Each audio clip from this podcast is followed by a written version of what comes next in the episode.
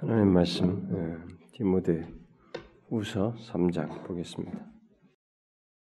디모데 우서 3장 아, 지금 3주 계속해서 보는 말씀 그 디모데 우서 3장 아, 15절부터 17절까지 보겠습니다. 15절부터 17절 같이 읽겠습니다. 시작. 또 어려서부터 성경을 알았나니 성경은 능히 너희로 하여금 그리스도 예수 안에 있는 믿음으로 말미암 구원에 이르는 지혜가 있게 하느니라. 모든 성경은 하나님의 감동으로 된 것으로 교훈과 책망과 바르게 함과 의로 교육하기에 유익하니 이는 하나님의 사람으로 온전하게 하며 모든 선한 일을 행할 능력을 갖추게 하려 하십니다.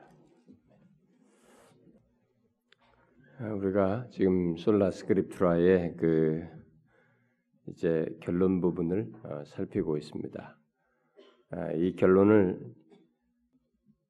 전체적인 차원에서의 결론, 네, 교회적인 차원에서의 결론으로 이렇게 일단락 짓고 좀더 어, 우리가 앞에서 살폈던 것처럼 솔라 스크립트라를 믿는 그런 신앙을 가진 사람들에게 있어서 어, 우리가 아, 구체적으로 그, 그 위에 선 신앙과 삶을 갖기 위해서 개인적으로 필요로 한 것들을 뭐 허락되는 되면 별도로 어, 다루고 좀 더 상세하게 다룰 것들이 많이 있기 때문에 서로 아, 다루도록 하고 그러기 위해서 일단 처음에 뜻했던 것과 달리 어, 일단락을 짓자고 그랬습니다. 첫 번째는 우리가 음, Sola Scriptura를 왜 우리가 말해야 하는지 배경을 얘기하고 그 다음에는 그것이 Sola Scriptura가 뭔지 우리가 오직 성경을 믿는다고 하는 것이 무엇을 말하는지를 어, 이제 얘기하고 그 다음에 그러면 우리가 아, 그런 믿음 위에 서서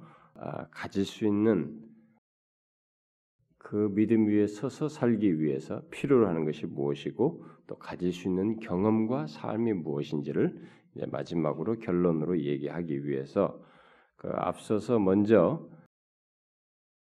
하우에 해당하는 것을 좀 몇 차례 얘기했죠. 오직 성경 위에선 신앙과 삶을 갖기 위해서 어, 교회적으로 있어야 할 것들을 몇 가지 살폈는데 제일 먼저는 어, 전제 조건이 거듭나야 된다. 네. 거듭남이 있음으로서만이 예, 예, 성경을 예, 바르게 오직 성경을 인정하게 되죠. 사실 그 말씀을 따라 살게 되죠. 그리고 사도들의 가르침 위에 서야 한다라고 했고, 그다음에 그 오직 성경 위에 선 신앙과 삶을 가진 설교자가 있어야 된다. 그리고 오직 성경 위에 선 신앙과 삶을 삶은 이게 이제 말씀을 통한 변화가 있는 것이어야 한다라고 하면서 그 문제를 제가 지난주도 연이어서 했습니다. 그러니까 솔라 스크립트라 위에선 오직 성경 위에선 신앙과 삶은 어, 이게 말씀 그게 그냥 지식을 가지고 있는 것이 아니고 그런 신앙과 삶은 이게 말씀을 통해서 어떤 변화가 있는 것을 말한다는 것이죠. 그러니까 오직 성경 위에선 신앙과 삶을 갖는다는 것은 말씀을 통한 성령의 역사가 있고 그런 그의 그 성령 하나님에 의한 경험이 어, 있어야 경험이 있다라고 했습니다. 그래서 지난 시간에는 바로 그 내용을 이제 좀 더 구체적으로 제일 먼저 이 본문을 어, 좀더 설명을 하고 그 말씀을 통한 변화에 대해서 어, 성령께서 말씀을 통해서 변화를 준다고 하는 사실을 이 말씀을 먼저 설명을 하고 지난 시간에는 이어서 음, 솔라 스크립투라를 이제 부정한 어, 이게 많은 예, 이 교회 역사 속에 그룹들이 어, 있었는데 아, 그 그룹들은 이제 성경만으로는 이제 부족하다고 여기면서 주로 이제 체험적인 요소를 추가하는 일이 계속 있어 왔고 또 지금도 있는데 그 오직 위에 선 신앙과 삶 속에서 갖는 체험이라는 게 그러면 뭐냐? 이 문제를 말하지 않을 수가 없어서 또는 뭐 일반적인 용어로 말하면 경험, 음? 어, 그, 그 문제를 지난 시간에 좀 다루었습니다. 지난 시간에 다뤘던 것은 말씀을 통한 아, 결국 오직 성경 위에 선 신자의 오직 성경 위에 선 자의 아, 경험이라고 할 때 그 경험은 일단 말씀을 통한 성령의 임재와 역사를 경험하는 것이다라고 했습니다. 요 내용을 우리가 잘 이해하셔야 됩니다. 아, 지금 우리는 이렇게 큰 메인 덩어리와 이 주변적인 것을 이렇게 헷갈려하는 시대에 살고 있습니다. 주변적인 것을 이렇게 중심부로 갖다 놓고 중심에 있는 것을 절로 밖으로 내던지고 있는 아, 그런 형편이 되었는데 그것은 결국 오직 성경은 이 솔라 스크립투라를 우리가 아, 부정하고 있기 때문에 그런 현상이 생긴 건데 오직 성경 위에선 신앙을 갖는 자는 그 갖는 자의 그 경험은 이 많은 솔라스크립트라를 부정한 사람들이 가지고 가져 추구했던 어떤 하나님 체험 그런 것이 아니라 말씀을 통한 성령의 체험이에요. 말씀을 통한 성령의 임재와 역사를 경험하는 것이다라고 했습니다. 교회 역사 속에서 음, 추구한 체험은 아, 놀랍게도 교회 역사 속에서 이게 잘못 추구된 그런 체험들은 성경을 배제하거나 아, 또 왜곡되게 적용해서 갖는 체험들이 많이 있었습니다. 아, 그래서 오직 성경을 말할 때 우리가 이제 반드시 말해야 될 내용이 덧붙여야 될 내용이 바로 그럼 오직 성경을 믿는 사람들이 말하는 체험은 뭐냐라는 말을 해주지 않을 수가 없습니다. 그걸 말하지 않을 수가 없어요. 그걸 지금 여기서 우선 덧붙이는 것입니다. 요걸 얘기하다 보니까 그러면 오직 성경 위에 선 자의 삶은 뭐냐 그러면 이 문제도 어, 덧붙여야 될 것 같아서 그것을 다음 시간에 이어서 좀 간단하게나마 한두 번에 걸쳐서 마무리를 하고 이 일단락을 지으려고 합니다. 자, 그러면 오직 성경 위에 선 자의 경험은 무엇일까? 삶은 다음 시간에 한다 할지라도 그 무엇일까?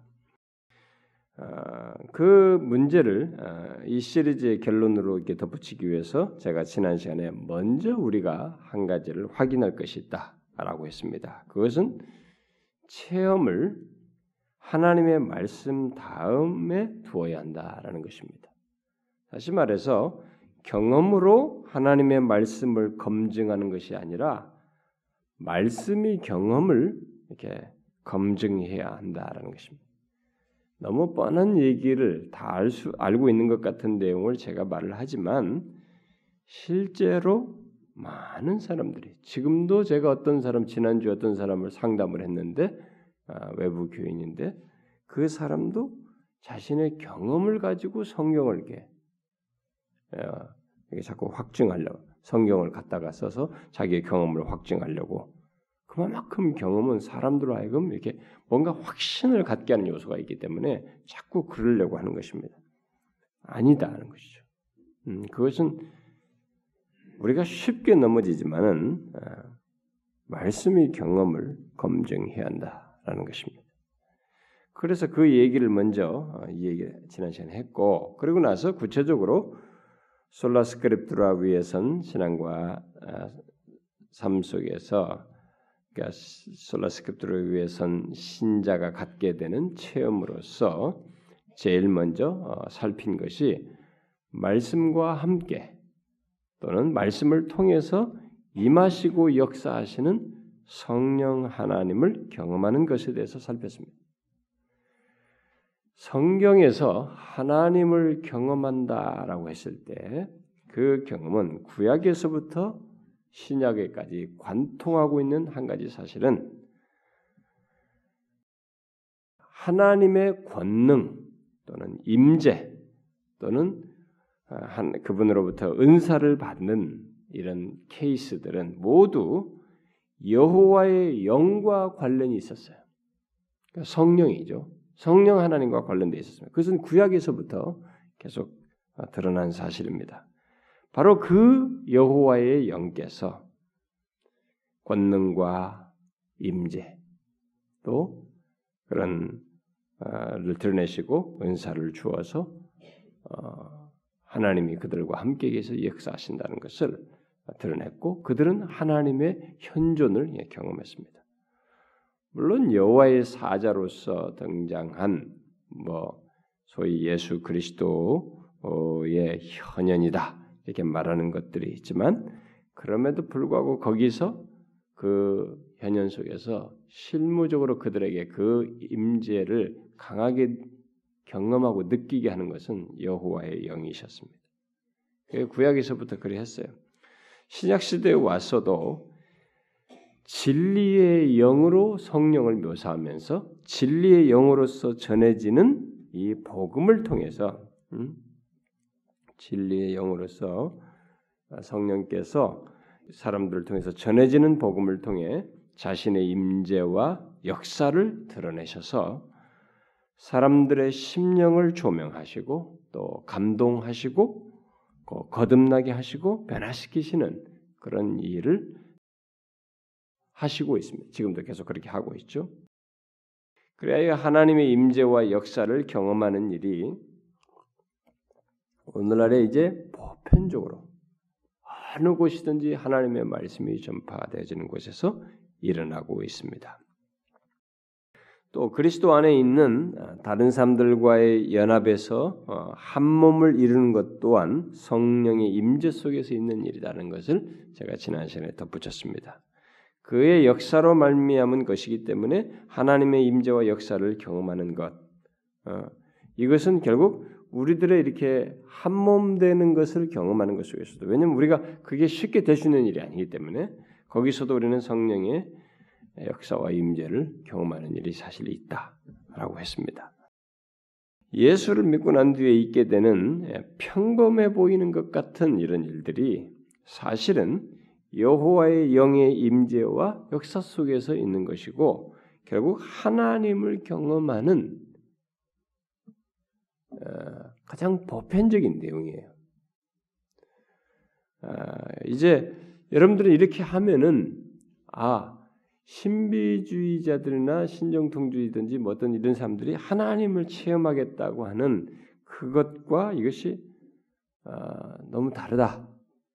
소위 하나님과 합의를 하려고 한다거나 하나님을 체험한다고 할 때 좀 뭔가 가시적으로 보면서 경험하는 그런 체험들을 다분히 우리는 생각하고 있기 때문에 그런 것은 오직 성경 위의 선자의 선 신자에게 있어서 지금 말하는 이런 경험들은 너무 이렇게 맹밋 밋밋하지 않느냐 이렇게 말할지 모르겠습니다. 좋습니다. 어, 얼마든지 하나님께서 어, 이제 우리에게 어떤 식으로든 뭐 감동을 주시고 뭐 이렇게 막 정말 그 큰 어떤 소위 체험을 하게 한다든가 뭐 이런 일이 있을 수도 있겠습니다. 그러나 그런 모든 체험이라는 것이 하나님을 직접 보고자 하는 식의 체험은 이런 성령의 현현과 임재와 역사 속에서 있는 체험을 배제한 가운데 그런 체험을 추구하는 것은 오직 성경 위에 선 신앙이 아니에요. 그것이 아닙니다. 그것은 옛날부터 지금까지 다 그래 해왔어요. 여러분 심지어 1세기조차도 성령께서 그들 가운데 사로잡으셔서 그들에게 감동하셔서 역사하게 하시고 전하게 하시고 능력을 드러내시고 그러셨습니다. 그걸 제가 좀 더 덧붙이려고 하는 것입니다. 오늘 우리가 읽은 본문은 성령 하나님께서 그의 말씀을 통해서 구원에 이르게 하는 지혜를 갖게 할 뿐만 아니라 구원의 역사에도 역사에 참여하실 뿐만 아니라 교훈하고 책망하고 의로 교육하고 뭐 그래서 하나님의 사람으로 온전케 하는 것 결국 성령의 임재와 역사로 말미암은 이런 역사 우리 안에서의 인격 안에서 이런 변화를 사람 안에서 일으킨다는 사실을 말해주고 있습니다. 요게 여기서 지금 오늘 본문에서 말한 이 내용이 있으려면 성령의 임재와 역사가 없으면 안 된다는 것입니다. 요 사실을 우리가 평범하게 생각하지 않고 중대하게 먼저 이 사실을 우리가 알아야 된다는 것입니다. 우리는 성령께서 물론 요 내용에 대한 이런 성령께서 이렇게 하시게 하 시기 위해서 우리에게 미치는 그 임팩트라고 해요. 충격이 그게 정도가 크고 작을 수도 있습니다. 어떤 사람들은 확 진짜 고꾸라지듯이 막 거기에 어, 그 말씀에 막 녹아져 버린다든가 뭐 옛날 우리가 부흥 시대에 뭐 방해하러 왔다가 설교에 막 설교를 하는 걸 듣고 거기서 고꾸라진다든가 뭐 이런 일이 있을 수도 있겠습니다. 그러나 정도 차이가 있을지 모르지만 바로 이런 지금 오늘 본문에서 말하는 것 같은 역사를 얕잡아 보면 안 되는 것입니다. 이것은 성령의 임재와 역사 속에서 일어나는 일이에요. 그분의 역사, 그분의 임재가 아니면 그분이 임하시서 나타나시지 아니하시면 이런 역사가 일어나지 않아요. 한 사람 어떤 인격 안에서. 우리는 성령께서 말씀을 통하여 이렇게 임하여 역사하신다는 것, 결국 우리 입장에서 보면 성령의 임재를 이런 변화 속에서 경험한다는 것에 대해서 쉽게 생각하는 경향이 있습니다.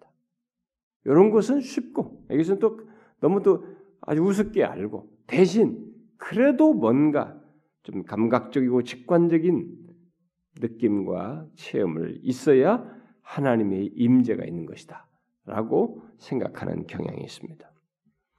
그러니까 하나님의 임재 경험에 대해서 뭐 임재 연습이라는 뭐 책들도 나오고 그렇습니다만은 뭐 이런 것들에 대해서 이렇게 모든 자연 환경과 모든 삶 속에서 다 이게 플로티누스의 그 신플라톤주의 같은 사상에 영향을 받아가지고 일자 사상이죠. 모든 것에서 하나님을 경험하는 범신론적인 거지.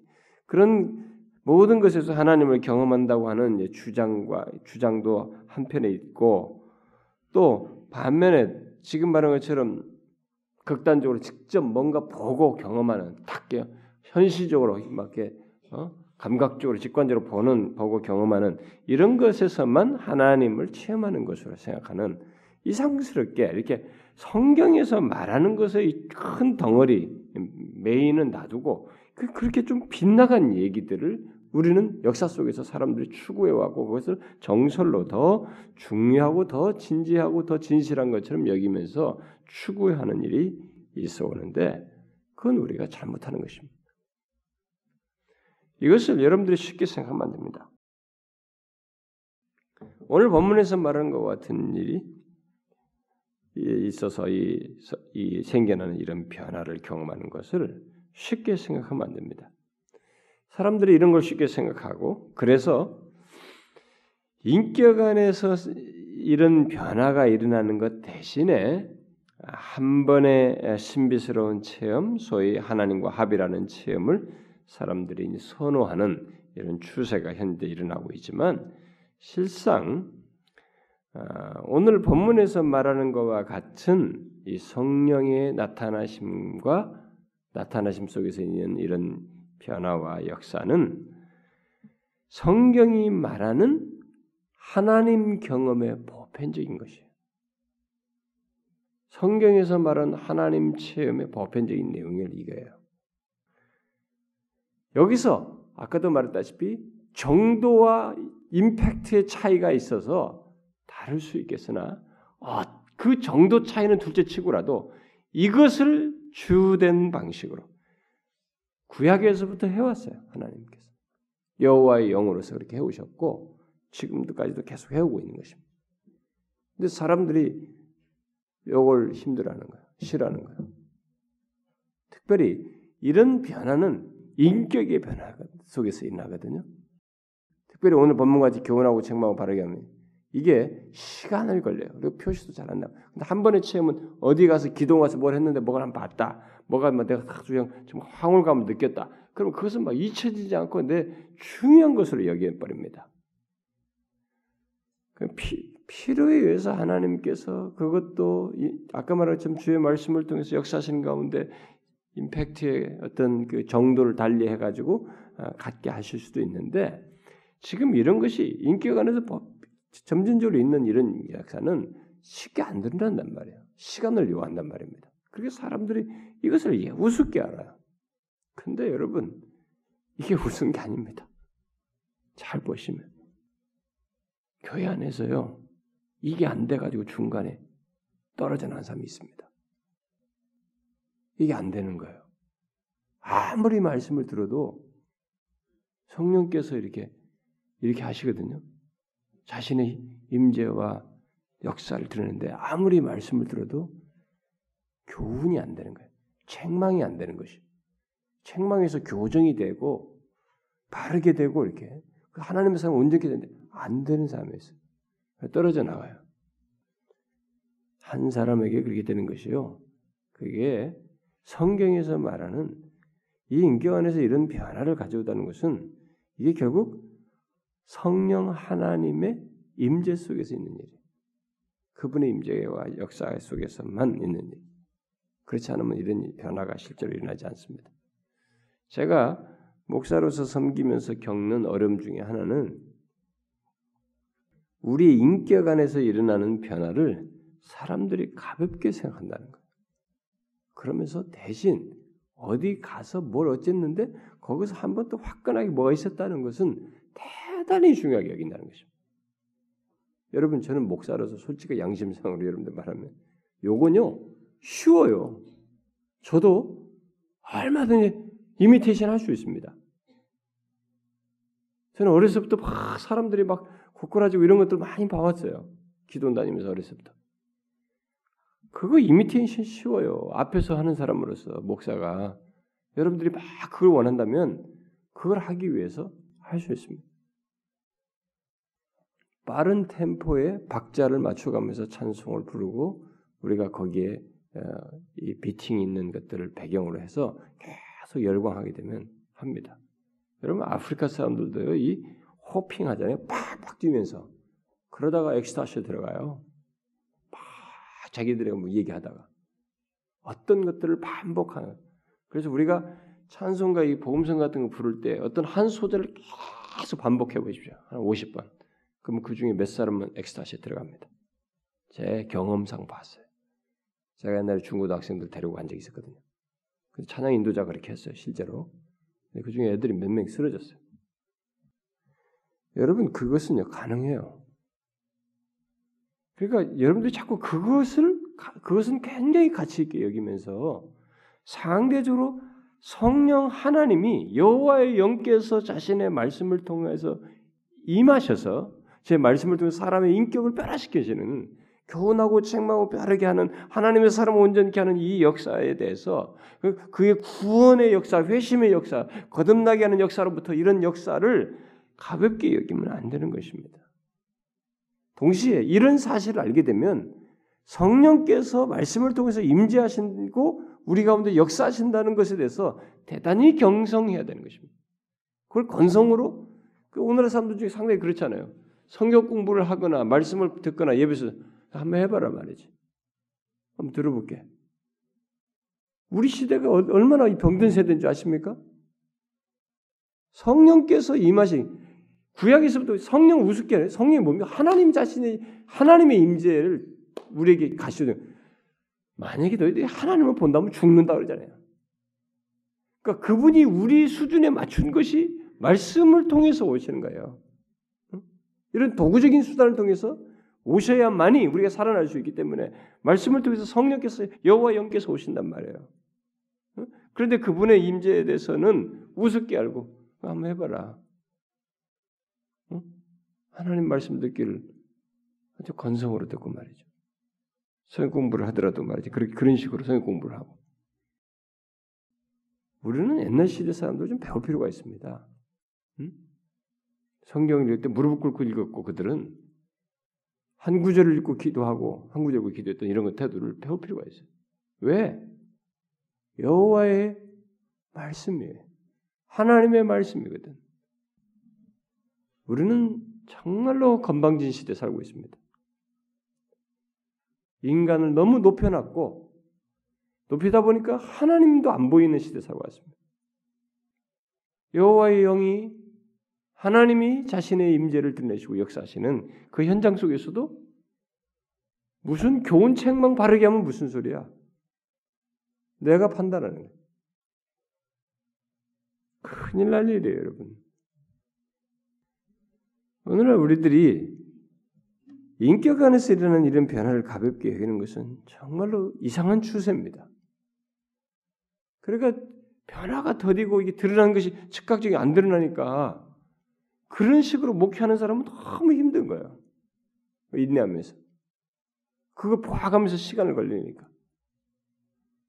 얼마나 힘든지 모릅니다. 저 사람 언제나 변화될 거.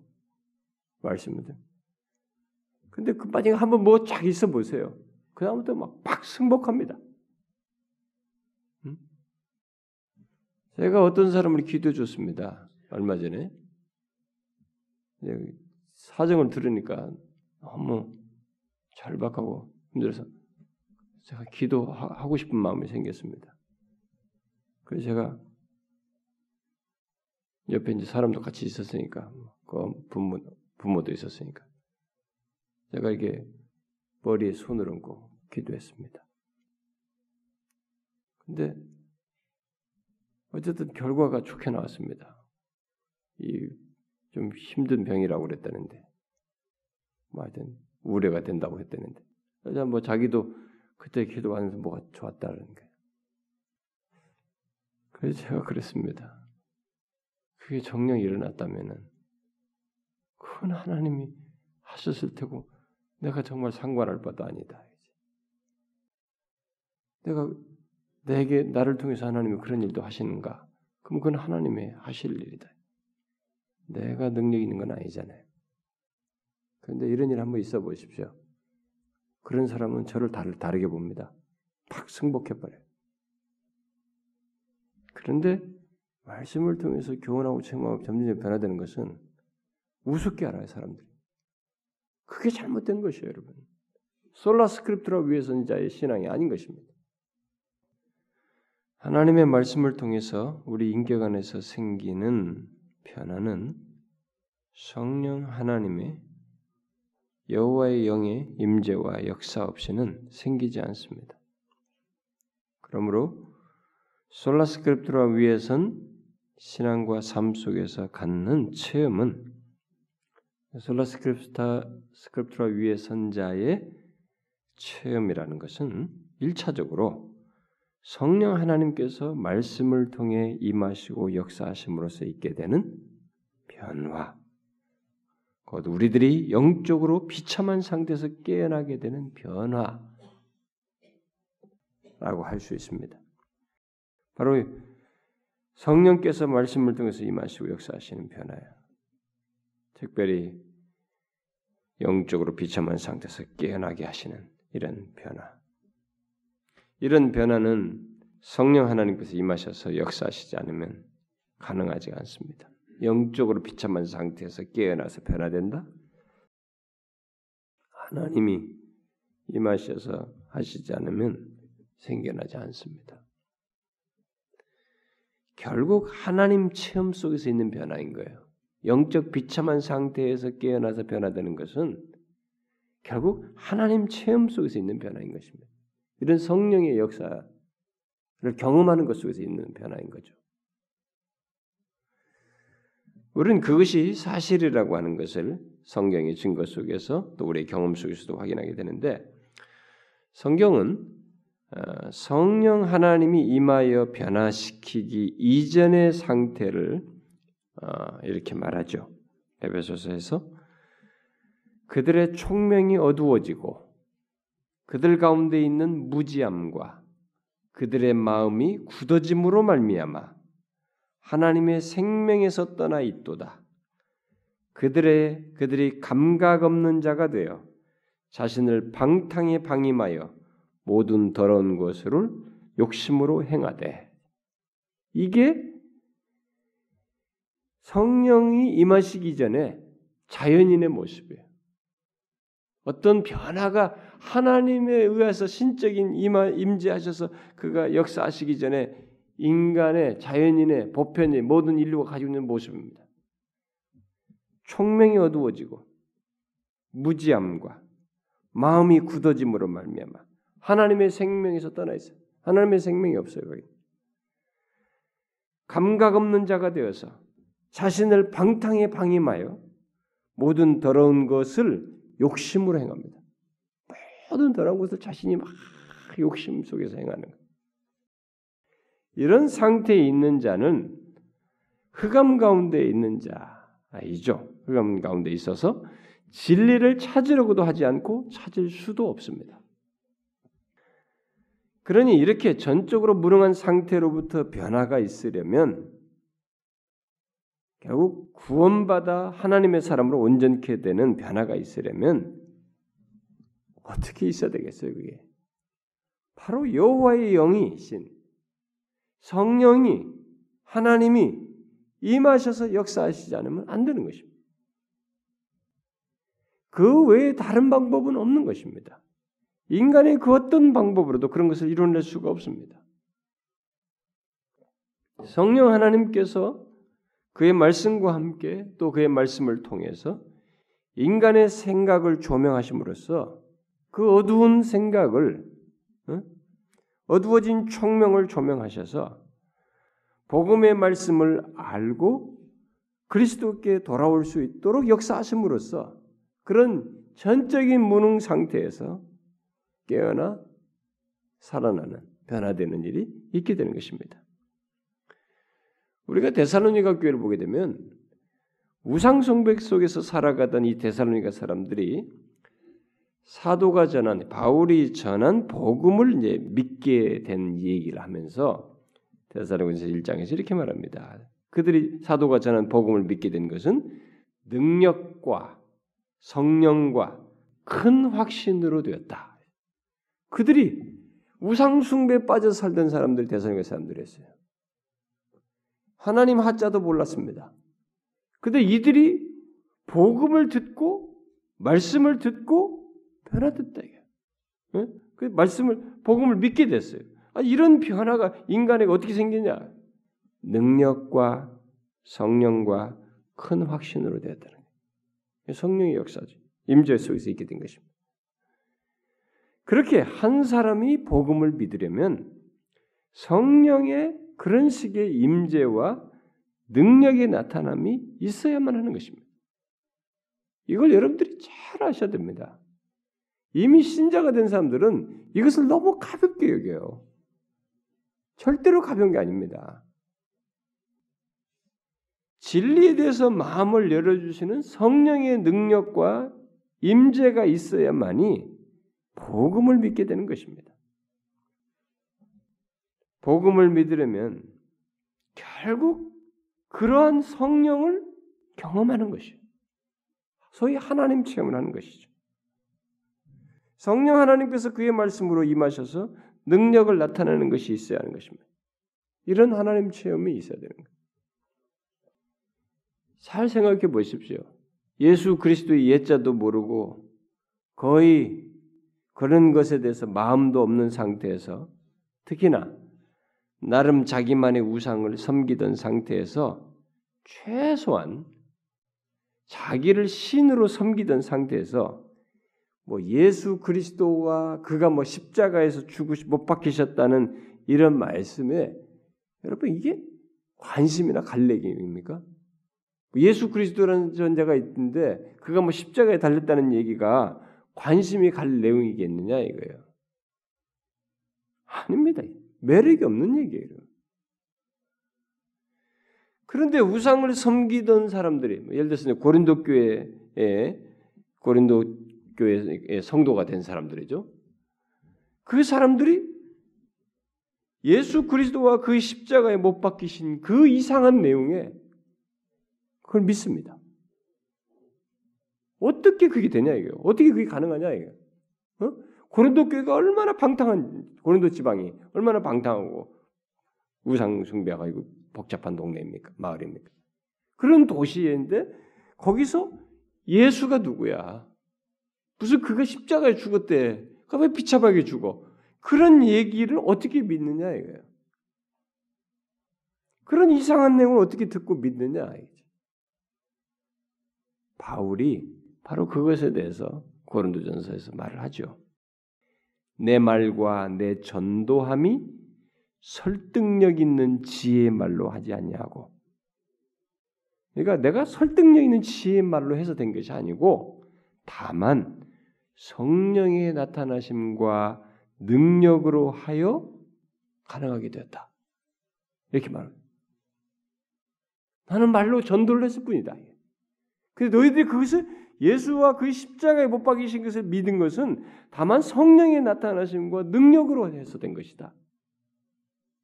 바울은 이 고린도전서 1장에서 유대인이 구하는 표적, 일종의 막 기적 같은 거죠. 표적과 헬라인이 구하는 지혜를 거부했습니다. 그런 것으로 이들을 현혹하지 않았습니다. 이런 것을 통해서 예수 믿게 하려고 하지 않았습니다. 기적을 일부러 거부했어요. 그런 걸 하지 않았습니다. 어떻게 해요? 단지 복음의 말씀을 전함으로써 복음의 말씀, 이 말씀을 전함으로써 그들이 믿게 되었다라고 말하고 있습니다.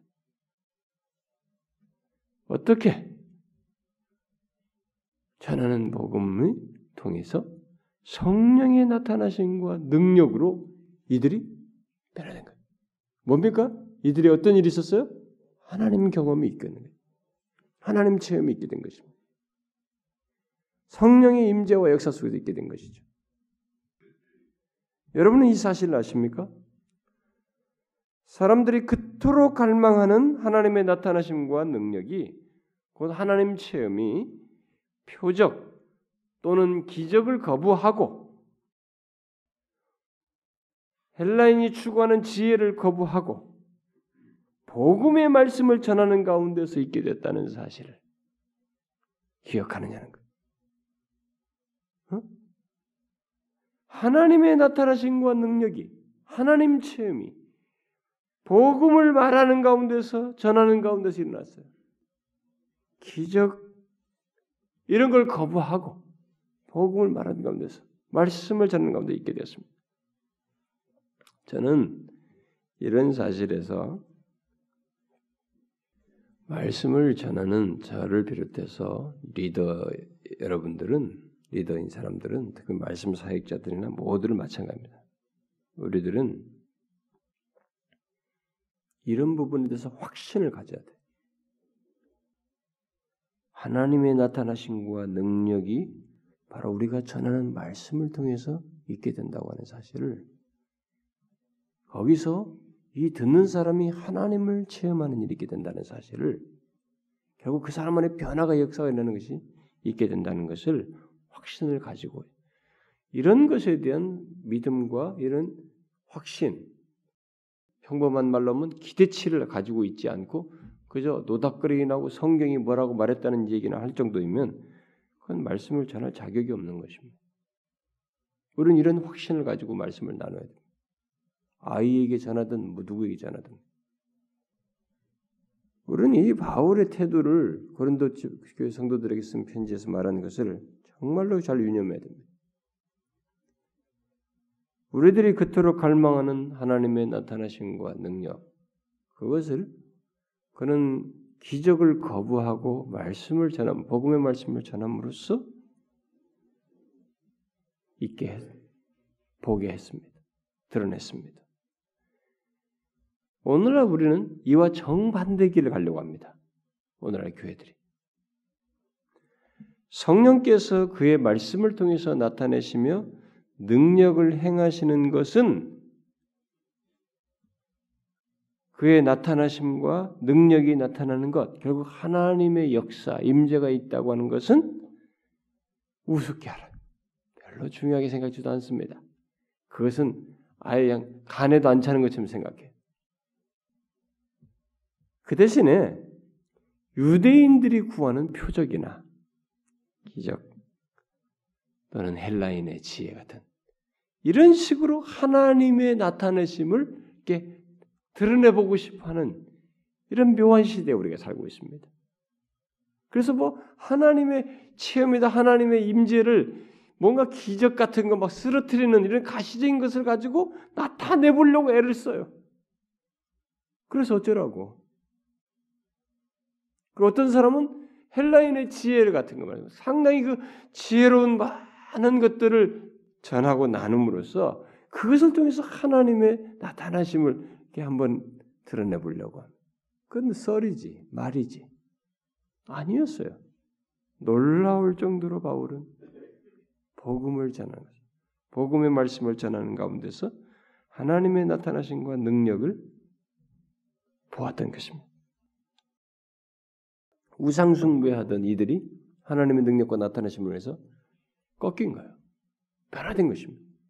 예수 그리스도께 돌아온 것입니다.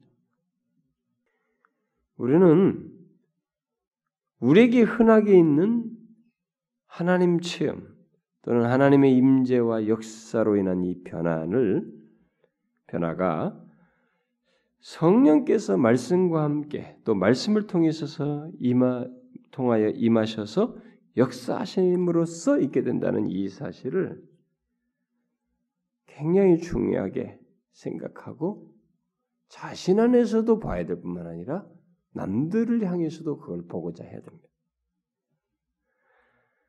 하나님과 무관한 사람이 예수 그리스도를 주님이라고 부르고 하나님을 아빠, 아버지라고 부르는 생명의 역사는 성령의 나타나심과 임재와 역사 속에서 있는 것입니다. 다시 말해서 성령께서 진리를 보지 못하는 우리의 무능력에서 그 말씀을 통해서 일깨우시고 우리로 하여금 하나님을 알도록 역사하심으로써 있게 되는 것. 신적인 역사죠. 그분의 임재 속에서 있는 일이죠. 그리하여 성령의 임재와 역사를 더욱 확실히 확인할, 확인하게 하시는데 그것은 바로 우리로 하여금 하나님과의 주님과의 관계에서 또 성부 하나님과의 관계에서 또, 또 다른 성도들과의 관계 속에서 또 세상과의 관계에서 또 자신과의 관계 속에서 이 성령의 임재 역사가 확실하다는 것을 확인하게 해 주시죠.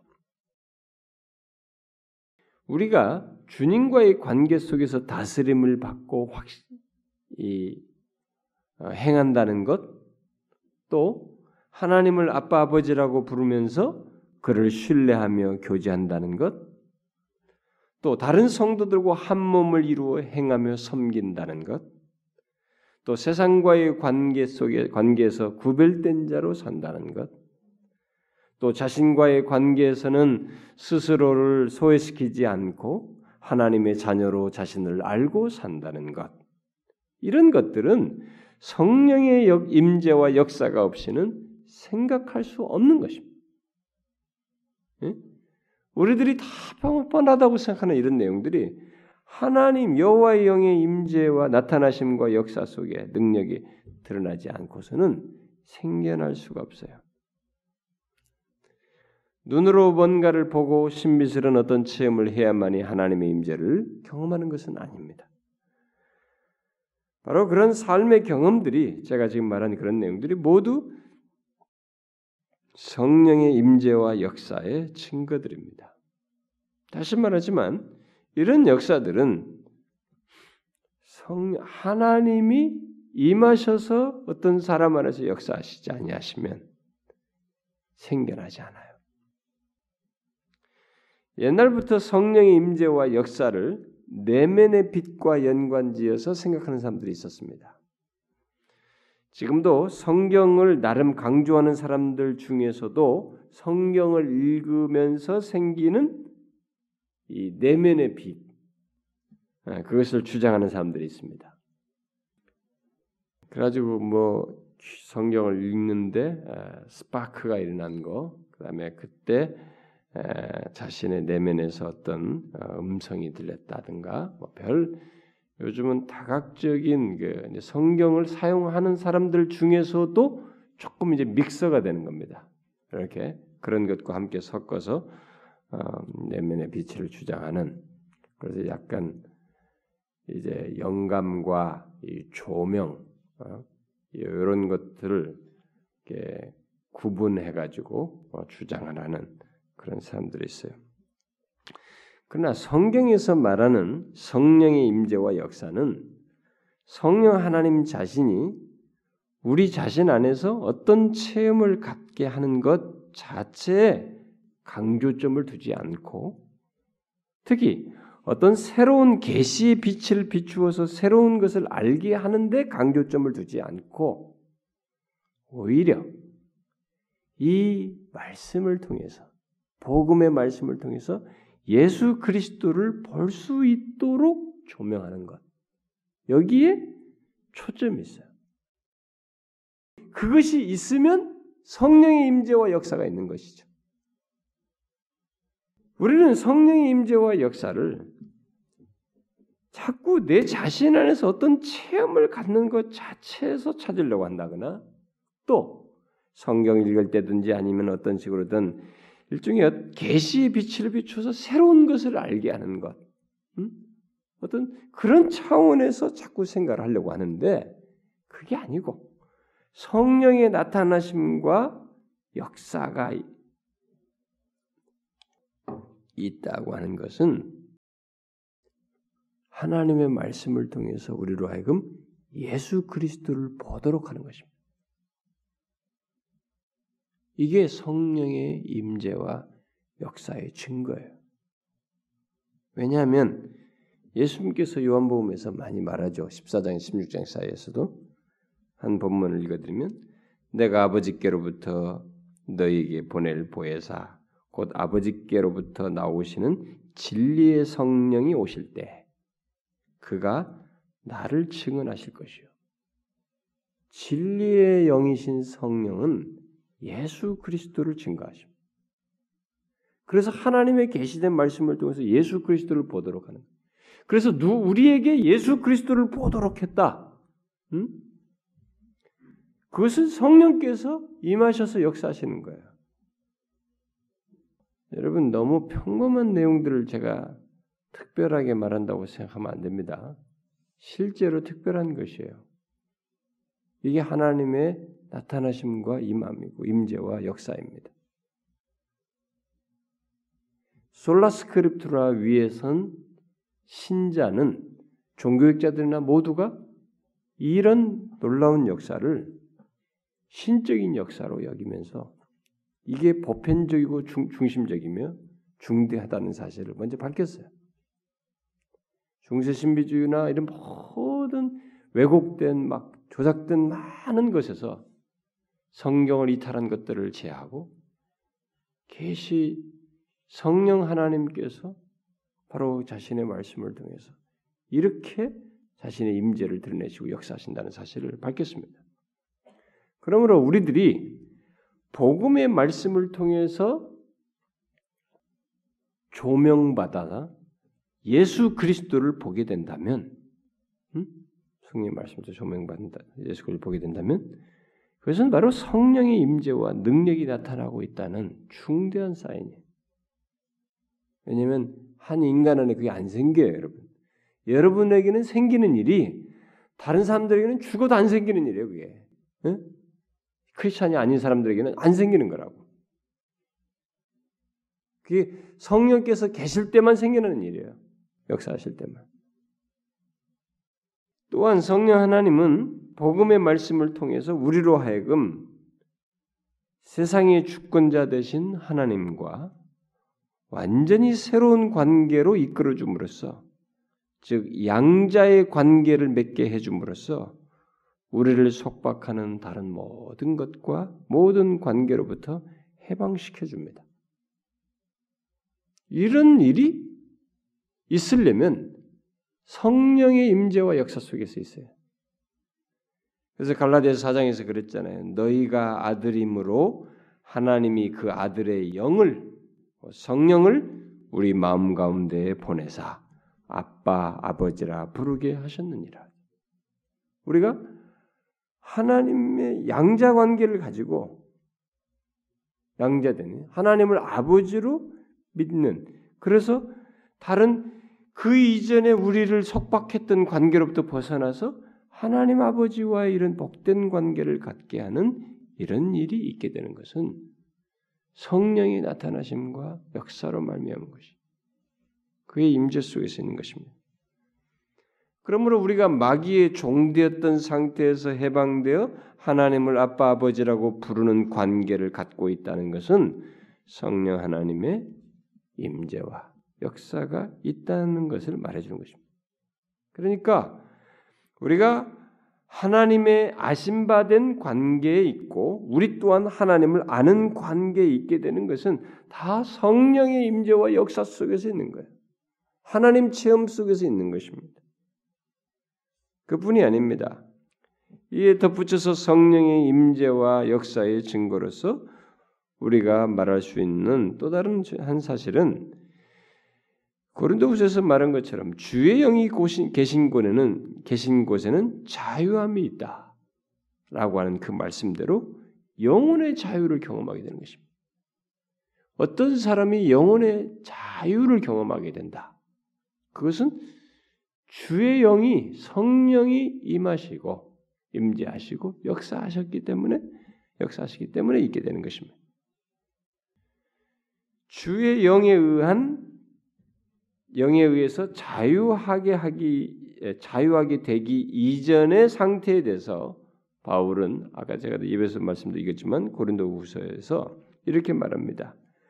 그 중에 이 세상의 신이 믿지 아니하는 자들의 마음을 혼미하게 하여 그리스도의 영광의 복음의 광채가 비치지 못하게 함이니 그리스도는 하나님의 형상이니라.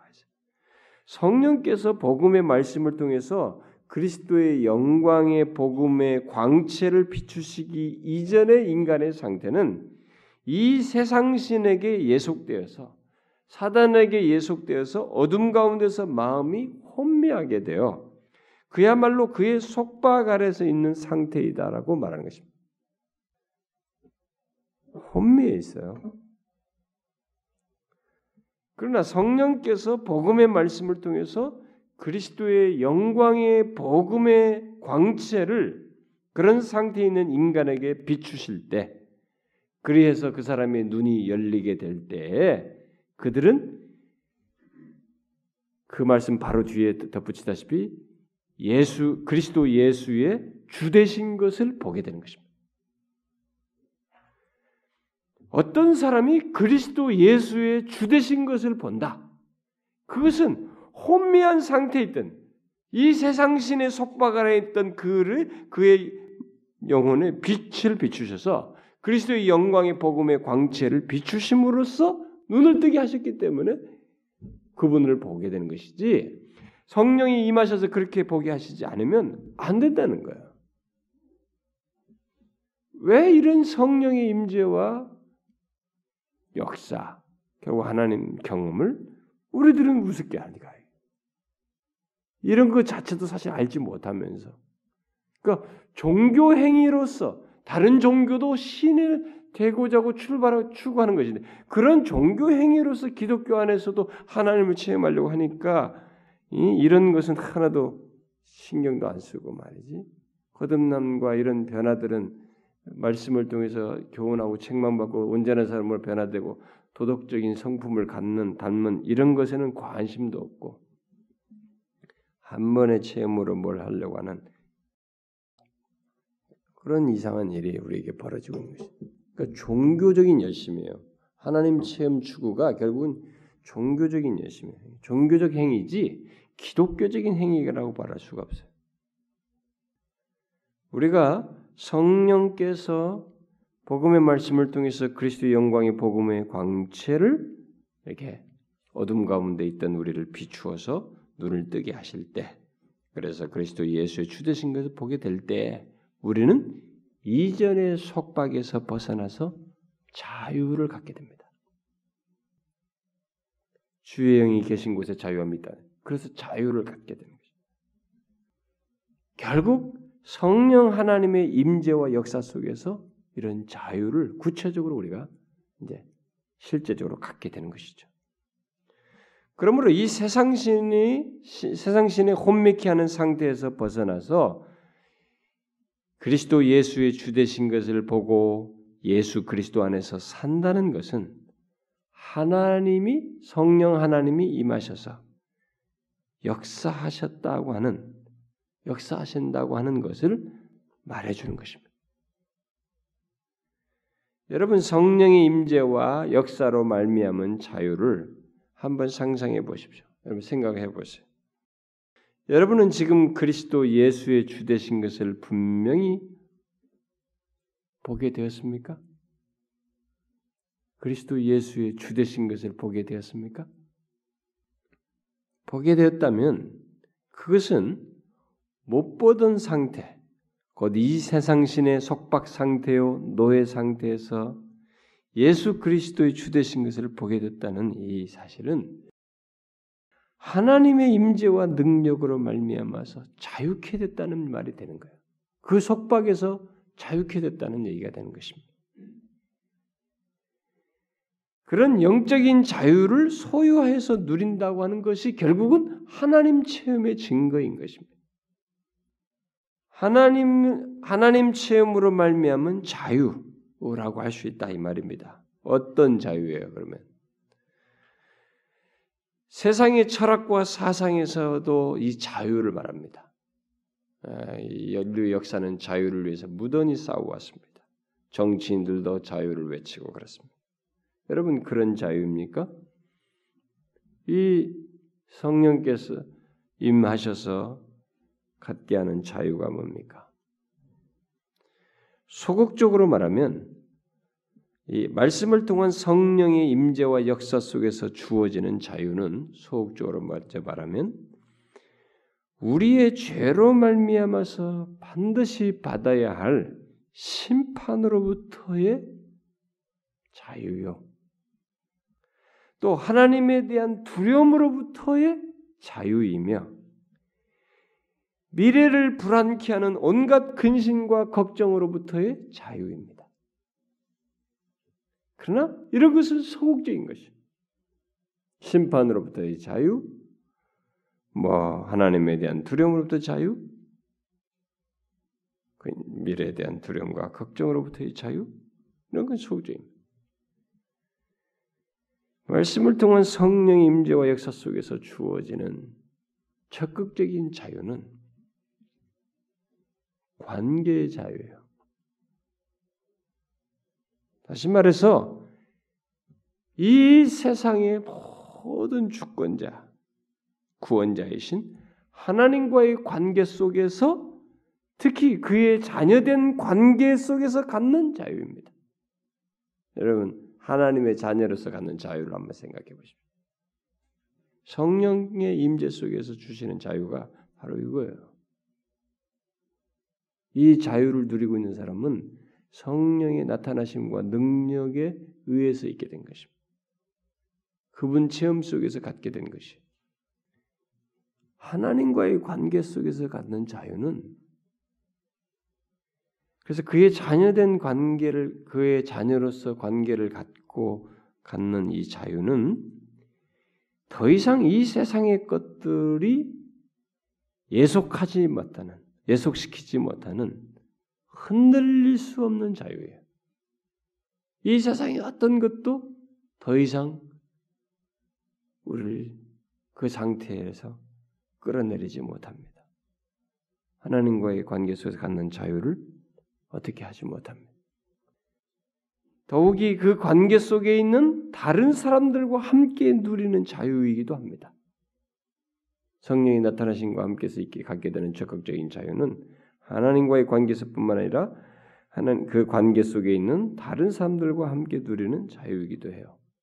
특히 우리들은 나만을 위해서 살고 내 스스로 모든 것을 할 수 있다고 생각하며 사는 가운데서 다른 사람들을 향해서 사랑이라고 하는 것을 베풀 줄을 몰랐던 상태에서 벗어나 해방되어 곧나 자신에게서 묶였던 나 자신에게 묶였던 상태에서 벗어나서 하나님께 연결된 다른 사람들과의 관계 속에서 다른 사람들에게 집중할 수 있게 되는 이것은 바로 성령의 나타나심 속에서 있게 되는 자유예요. 그 자유를 가졌기 때문에 그런 것입니다. 여러분 인간은요 자기에게 예속돼 있어요. 자기만 사랑하는 것에 예속돼 있습니다.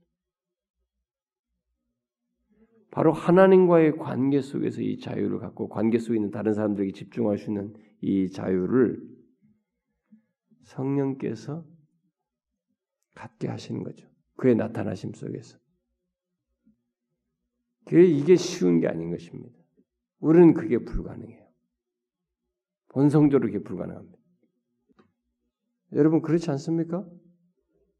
여러분 우리는 우리에게 묶여 있습니다. 어떤 사람은 죽을 때까지 자기 자신에 묶여 있어요.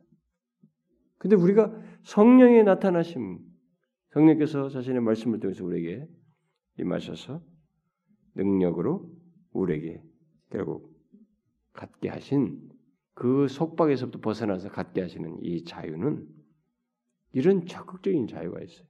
하나님의 자녀로서 더 이상 이 세상의 어떤 것들도 이것을 흔들지 못하는 그 하나님의 자녀로서 갖는 자유가 있고 여기에 속한 다른 사람들과 함께 누리는 자유. 그리고 다른 사람들에게 집중하게 되는 소위 사랑이라는 것을 드러내는 나에게 몰입하던 데서 눈을 떼서 다른 사람들에게 몰입하면서 살, 수, 살게 되는 이런 자유를 갖게 되는 것입니다. 이게 여러분 일종의 사랑의 이제 반응인데요. 사실 이것을 자유라고 말하는 것이. 우리는 이게 쉽지가 않습니다. 성령이 나타나신 거 역사가 아니면 이게 안 돼요. 성령이 말하는 하나님 체험은 이런 것들입니다. 하나님과 합이라는 한 번의 어떤 특별한 체험이 아니라 우리의 존재와 인격 안에서 일어나는 이런 변화와 그 변화를 삶 속에서 이렇게 가지면서 살아가는 것. 이거예요. 여러분 인간이 언제 기쁨을 경험하고 참된 성취감을 맛보게 됩니까? 여러분 보세요. 언제 인간이 기쁨을 경험하고 참된 성취감을 맛보느냐는 거예요. 소위 참된 자유를 경험합니까? 그것은 우리의 삶을 다른 사람들에게 집중할 때입니다. 그때 기쁨을 맛보고 우리는 참된 성취감을 맛봅니다. 예, 누군가를 사랑해 보십시오. 거기서 기쁨을 맛보지 않습니까? 가족 간에서도 마찬가지. 하나님께 속한 다른 사람들과의 관계 속에서 그래야 할 때, 우리가 더욱 그렇죠. 바로 그런 자유를 특별히 공동체 안에서 다른 지체들과 관계에서 갖는 그런 자유를 성령 하나님께서 그의 임재와 역사 속에서 갖게 하시는 것입니다. 그러므로 그런 자유를 갖게 되었다는 것, 또 그런 자유를 경험하며 살게 되었다는 것은 성령 하나님의 나타나심과 역사가 있게 됐다는 것을 말해주는 거예요. 그 하나님의 역사가 아니면 안 돼. 그의 나타나심 없이는 그게 되지가 않습니다. 여러분 잊지 마십시오. 우리의 삶은 우리의 삶을 다른 사람들에게 집중하며 공동체 관계를 갖는다는 것. 그것은 바로 성령 하나님께서 그의 임재와 역사 속에서 삼위 하나님 사이의 사랑의 관계를 알게 하시고 경험하게 하시는 것이 신적인 역사로 말미암은 것이 가능하게 되는 것이죠. 얼마나 놀라운 체험입니까? 바로 이것이 오직 성경 솔라 스크립트라 위에 선 자의 경험 세계예요. 음? 한 번에 단회적인 그런 것이 아니라 존재와 인격 속에서 갖게 되는 이런 변화가 바로 이런 경험이 오직 성경 위의 선자의 경험 세계인 것입니다. 다음 시간에 계속해서 오직 성경 위의 선자의 경험을 넘어 삶 또한 덧붙이겠습니다만은 우리는 먼저 오직 성경 위의 선자에게 있는 이 경험 문제를 잘 정리할 필요가 있습니다. 다시 말해서 오직 성경 위의 선자의 체험이, 체험에 있어서 일차적으로 중요한 것이 무엇인가를 우리가 명확히 알아야 된다는 것입니다. 성령께서 그의 말씀을 통해서 임하시고 역사하셔서 영적으로 흑암 상태에 있던, 있던 자리에서 그리스도의 영광을 아는 빛이 비추이고 예수 그리스도를 알아보고 하나님과의 관계를 갖고 그의 자녀로서의 삶을 갖게 되며 또 영혼의 자유를 갖게 되는 것 이런 것들이 다 성령의 나타나심 속에서 하나님 체험 속에서 있는 것들이다. 물론 성령 하나님께서는 하나님의 말씀으로 조명하시고 감동하시고 감동하셔서 그런 변화 속에서 계속 교훈하시고 책망하고 바르게 하며 하나님의 사람을 온전케 하는 일 또한 하십니다. 그야말로 그 모든 일이 성령의 성령 하나님의 임재와 역사라고 할 수 있습니다. 우리에게 전해지는 말씀이든 우리가 성경 공부를 통해서든지 하나님의 말씀이 우리에게 교훈하고 책망해서 이렇게 바르게 인도하는 이것은 성령의 임재와 역사 속에 있는 거예요. 그러면 질문이 있습니다. 여러분들은 이런 사실을 알고 성령의 임재와 역사를 자각하시면서 주님의 말씀을 받고 교제하고 교통하시고 그렇습니까? 이걸 우리가 정확히 해야 됩니다. 우리 시대는 이게 가르쳐 주는 이도 없어서 그런지 모르지만 우리는 이게 잘 안 되고 있습니다. 어떻습니까, 여러분? 가끔 성경 공부를 하면 너무 잘난 체하는 사람들도 있고 자기 생각만 말하는 사람도 있고 자기 경험 차원에서만 얘기하고 이게 말씀을 듣는다는 생각을 하는 거예요. 여러분 하나님의 말씀은 말하는 것에 앞서서 듣는 것을 선행, 선행합니다. 그걸 전제합니다.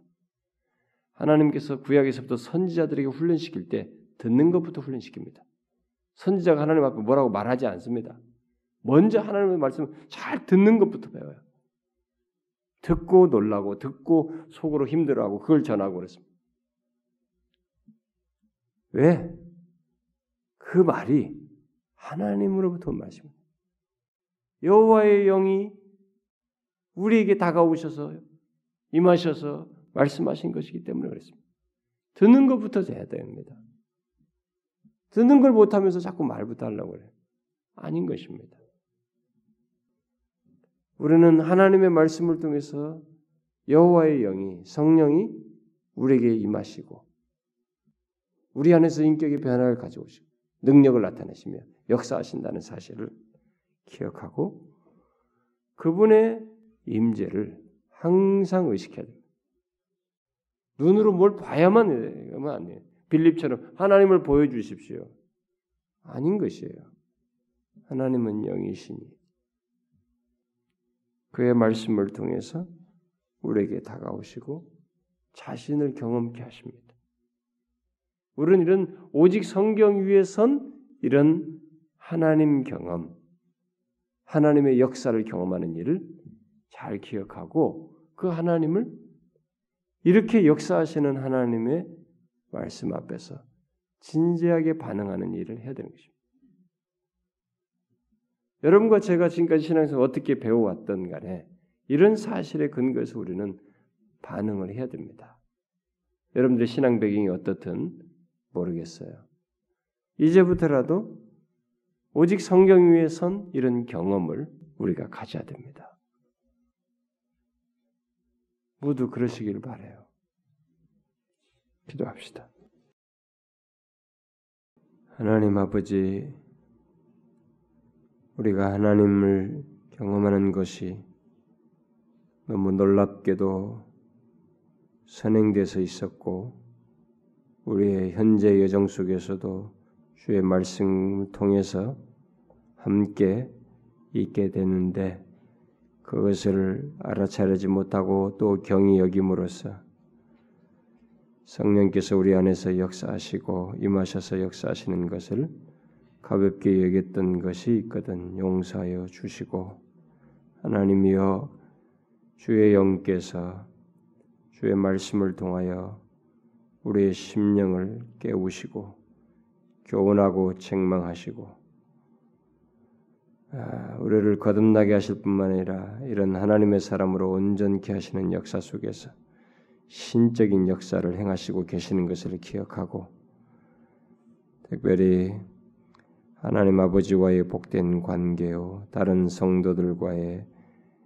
이런 관계를 갖게 하시고 한 몸을 이루게 하시고 또 자유를 누리게 하시는 이런 모든 역사가 성령 하나님의 임재 속에서 있는 것인 줄을 기억하고 정말 그 하나님 그 임재를 귀히 여기며 진지하게 반응하는 저희들이 되게 하여 주옵소서.